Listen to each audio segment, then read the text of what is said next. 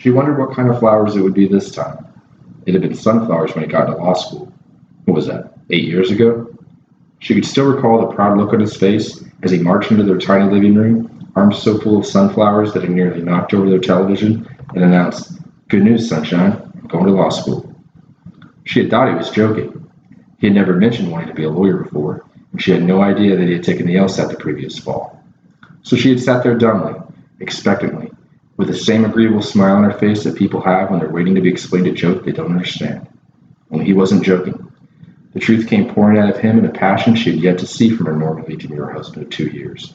That he hated his sales job. That he wanted to do something important with his life. That he was unhappy. Looking back on it, she wished she had put up more of a fight.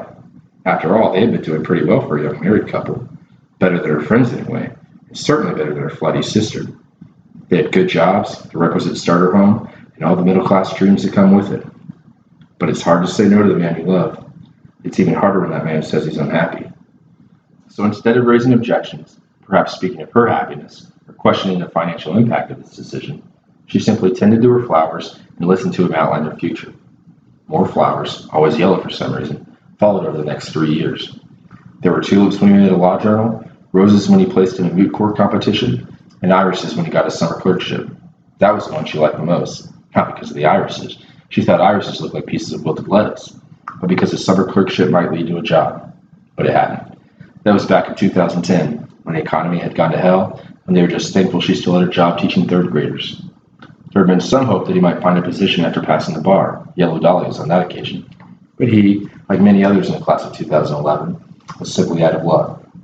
There had been no flowers, let alone much of anything else, the past 5 years. While he had been fortunate to eventually get his old job back, they now had $140,000 in student loans to deal with. That meant no upgrade from the starter home, no new cars, no vacations, unless you count driving down to Austin or San Antonio, and no children. It was like the moment he announced he was going to law school, they pushed a pause button on their lives. Only it was a pause button that did nothing to stop Father Time. Her husband now had small flecks of gray as sideburns, and when she looked in the mirror, she no longer saw the girl of her youth. Still pretty, but fading fast. While the past 5 years had not been kind to them, they were slowly pulling themselves out from under. Her husband, who had long held the rank of junior salesman, had received 2 promotions in the past year and was now making $80,000. With that boon to his income, coupled with what she brought home from her teaching job, they had been able to get his student loans under 6 figures. Things had been going so well recently, there was even talk of trying to start a family in the fall. She kept thinking that their rising fortunes would cause him to give up his dream of being a lawyer, that it would just be something they swept under the rug and tried to forget. But her husband, God bless him, refused to give up. Every month for the past 5 years, he had scoured legal publications and job sites, sitting his resume anywhere in the Metroplex that was hiring. He paid his bar dues, attended CLEs, and went to networking functions. He told everyone who would listen that he was a licensed attorney looking for a job, ignoring the fact that this might reflect poorly on him. Only on one drunken occasion did he appear to give up. He called himself a loser, called his law school a third-tier toilet, and told her how embarrassed he was that he'd let her down. The next day, however, he was back at it, sending off a new batch of cover letters. His perseverance paid off. 3 weeks ago, a small personal injury firm called him about a job. He'd gone on 2 interviews, said they went well. So naturally, she started thinking about flowers again. He was supposed to find out today whether he would receive an offer. As she packed his lunch, for what he undoubtedly hoped would be his last day selling medical supplies, she tried to have a conversation with him about whether a lawyer job would be in the best interest of their family. In short, she tried to do better than she had done 8 years ago. "Is there any way you can get them to come up from $60,000, she asked, as she pulled the ham and cheese out of the refrigerator. He frowned. "That's what the position pays. I already told them I was good with it." "But it's $20,000 less than what you make now. Can't you negotiate? Isn't that what you lawyers do?" His frown deepened. "I'm not going to jeopardize my chances by trying to squeeze a little more out of it. I've waited too long for this." What about how long I've waited, she thought to herself. But instead of voicing her frustration, she calmly walked over to the pantry and got out the bread for a sandwich. She took a deep breath as she started assembling it and continued the conversation. "I just don't know how we're going to manage everything, that's all. Things have been going so well for us recently. I don't see how we can afford to take a pay cut. We may just have to sacrifice a little more." He started to say something else but hesitated.